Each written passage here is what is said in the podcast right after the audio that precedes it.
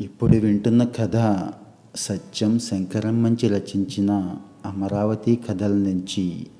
ఖాళీ కుర్చీ. పిచ్చోడు అతన్ని కొందరు పిచ్చి మహారాజ్ అంటారు. మరికొందరు పిచ్చి దేవుడు అంటారు. అతను ఎవరితోనూ ఏమీ అనడు. విలాసంగా నవ్వుకుంటూ వీధి వెంట వెళ్ళిపోతుంటాడు. చిరిగిపోయిన చొక్కా మోకాళ్ళ కిందకి వేలాడుతుంటే ఓ కందిపుల్లకి పులికొస చర్నాకోలలా కట్టి ఆ చర్నాకోల గాలిలో జలిపించుకుంటూ నడిచి వెళ్తూ ఉంటాడు. పిల్లలు కనిపిస్తే పక్కపక్క నవ్వుతాడు. గాలిగోపురంలోని పావురాళ్ళు రెక్కలు టపటపలాడించుకుంటూ ఒక్కమ్మడిగా ఆకాశంలోకి ఎగిరితే తను చప్పట్లు కొట్టి పొర్లి పొర్లి నవ్వుతాడు. అతని ఏ ఊరో తెలియదు. పేరేమిటో అంతకంటే తెలియదు. ఓ రోజు ఉన్నట్టుండి ఊళ్ళోకి వచ్చి పడ్డాడు. పొద్దున్నే శేషమ్మ పునుగులేస్తుంటే వెళ్ళి గడపలో కూర్చొని చెయ్యి చాపాడు పెట్టమని బోణీ కాకుండా అడుక్కునే వాళ్ళ గొడవ ఏమిటి పో అంది శేషమ్మ. మళ్ళీ చెయ్యి చాపాడు పిచ్చోడు. చీ పో అని గంటెత్తింది. పిచ్చోడు లేచి వెళ్ళిపోయాడు. మరుక్షణంలో సుడిగాలి రేగింది. దుమ్ము దూగర ఉవ్వెత్తున లేచి వచ్చి పుణుకుల నిండా భగోణిలో నూనె నిండా పడి ఇంత దుమ్ము శేషమ్మ కళ్ళలో కొట్టి మరీ వెళ్ళింది. ఆ తర్వాత పిచ్చోడు సుబ్బయ్య మిఠాయి కొట్టు దగ్గరికి వెళ్ళి చేయి చాపాడు. సుబ్బయ్య ఏ కళ్ళనున్నాడో పూస మిఠాయి ముక్క తుంచి పిచ్చోడి చేతిలో వేశాడు. గంట తిరిగిందో లేదో చుట్టుపక్కల ఓళ్ళ నుంచి భజన సమాజాలు బళ్ళు కట్టుకు దిగాయి. కొట్లో ఉన్న మిఠాయి అంతా అమ్మకమైపోయింది. అంత లాభం ఈ మధ్యకాలంలో సుబ్బయ్య కళ్ళ చూడలేదు ఊరందరికీ తెలిసిపోయింది. పిచ్చోడి చెయ్యి గొప్పది. అతను అడుగు పెడితే చాలు శుభం అని. ఆ రోజు నుంచి పిచ్చోడి చక్రవర్తి. ఏది కావాలన్నా ఎగిరి గంతేసి ఇస్తారు. కానీ అతని దగ్గర అందరి దగ్గర తీసుకోడు. ఎవరి దగ్గరైనా తీసుకుంటే వాడికి అదృష్టం కలిసి వచ్చినట్లే జూదగాళ్ళు అతని చెయ్యి తాకి పేకాటకు వెళ్ళాలని ఆతరపడ్డారు. కానీ అతను అందరినీ అంటుకొనివ్వడే. పెళ్ళి జరిగినా పేరంటం జరిగిన సభ జరిగిన సమావేశం జరిగిన అందరూ పిచ్చోడు కోసం ఎదురు చూస్తారు అతను వచ్చి నాలుగు మూలలా తిరిగి ఏ పండో ఫలమో తీసుకొని వెళ్ళిపోతే ఆ కార్యం నిర్విఘ్నంగా జరుగుతుంది. ఓసారి సీతారామయ్య గారి ఇంట్లో పెళ్ళి పెద్ద పెద్ద పందిళ్ళు వేసి మేళతాళాలతో ఘనంగా ఏర్పాటు చేశారు.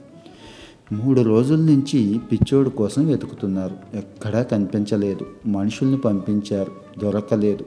అతను వచ్చి పెళ్ళి పందిట్లో నడిచి వెళ్ళలేదే అని అందరి గుండెల్లో భయం. ముహూర్తం మరో గంట ఉందనంగా ఆకాశం ఉరిమింది. మబ్బులు పెళపెళలాడాయి. కొండ జోరున వర్షం.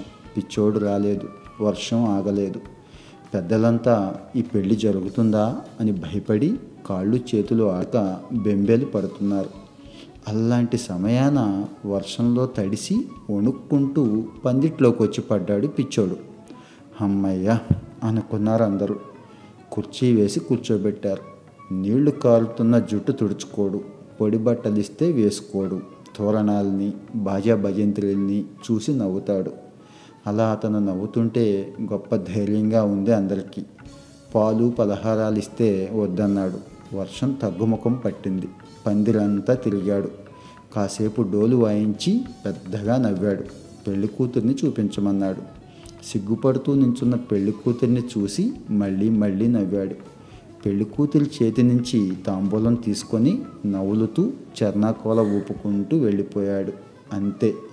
వాన పెళ్ళి పెళ్ళున ఎండ వచ్చి పెళ్ళి నిర్విఘ్నంగా జరిగిపోయింది. ఓసారి దొరగారు కోటలో ఎవరితోనో మాట్లాడుతున్నారు. సరాసరి కోటలోకి వెళ్ళి దొరగారికి ఎదురుగా ఉన్న కుర్చీలో కూర్చున్నాడు పిచ్చోడు. ఏమి టీవీగా కూర్చున్నాడు? జమీందారు గారిని మించిన దర్జాతో కూర్చున్నాడు. ఏమన్నా కావాలా? అని దొరగారు అడిగితే ఏం అక్కర్లేదని చెయ్యి ఊపాడు. కొంతసేపటికి దొరగారికి తాంబూలం తీసుకొచ్చారు. హుందాగా వేలు చూపించాడు తనకు కావాలని. రాచ టీవీతో తాంబూలం నములుతూ చర్నాకోల ఊపుకుంటూ లేచి వచ్చేశాడు. అలా దొరలకి దొరగా చలామణి అయ్యే పిచ్చోడు తిరిగి తిరిగి ఎంత రాత్రైనా గాలిగోపురంలోకి వచ్చి పడుకునేవాడు. ఒక రాత్రి వేళ హృదయ విధాకరమైన ఏడుపు వినిపించింది పిచ్చోడికి. చెంగున లేచాడు. గుండెలు చిల్లులు పడేటట్టు ఏడుస్తోంది సుబ్బమ్మ. ఒక్కగానొక్క కూతురు పెళ్ళికెదిగిన కూతురు జబ్బున పడింది. అందరూ ఆశలు వదులుకున్నారు. తల్లి ఆపుకోలేక గొల్లుమంటుంటే చీకటి చెదిరిపోతోంది. పిచ్చోడు చర్నాకోల తీసుకొని పరుగు పరుగున సుబ్బమ్మ ఇంటికి వచ్చాడు సుబ్బమ్మ పిచ్చోడిని చూసి నా అయ్యా వచ్చావా? నా దేవుడు వచ్చావా? నీ చేత్తో నా బిడ్డని తాకయ్యా. నా బిడ్డని బతికించయ్యా అని పిచ్చోడి కాళ్ళు పట్టుకుంది. పిచ్చోడు మంచం మీద కూర్చున్నాడు. ఎప్పుడూ నవ్వుతూ ఉండే పిచ్చోడు ఆ రోజు ఏడ్చాడు. కన్నీళ్ళు ధారలు ధారలుగా పిల్ల మీద పడ్డాయి. నుదులు నిమిరాడు ఒళ్ళు నిమిరాడు. ఏడ్చి ఏడ్చి చర్నాకోల అక్కడే వదిలేసి గోపురంలోకి వచ్చి పడుకున్నాడు. అందరూ ఆశలొదులుకున్న సుబ్బమ్మ కూతురు కళ్ళు విప్పి చూసింది. మర్నాడు ఊరంతా వనసమారాధన ఏర్పాటు చేసుకున్నారు. సామాన్లన్నీ సర్ది తోపులోకి వెళ్ళాలి. పిచ్చోడు కనిపించలేదు అతను ఎదురొచ్చి కనిపిస్తే తప్ప బయలుదేరడానికి వీల్లేదాయే. మనుషుల్ని పంపించారు వెదకమని. ఎక్కడా కనిపించలేరు. ఎవరో గాలిగోపురంలోంచి పెద్దగా కేకేశారు. పిచ్చోడు చచ్చిపోయాడు అని. ఊరు ఊరంతా గొల్లుమంది. ఆడవాళ్ళు పిల్లలతో సహా గోపురం దగ్గరికి పరిగెత్తుకొచ్చారు. బోరు బోరున ఏడ్చారు. ఊరంతా కన్నీళ్ళు. పిల్లలు ఏడ్చారు. పావురాళ్ళు ఏడ్చాయి. పెద్దలంతా చేరి పిచ్చోడికి అంతిమ యాత్ర ఏర్పాటు చేశారు. అన్ని వర్గాల వారు దేవుడి వాహనాన్ని మోసినట్టు మోశారు.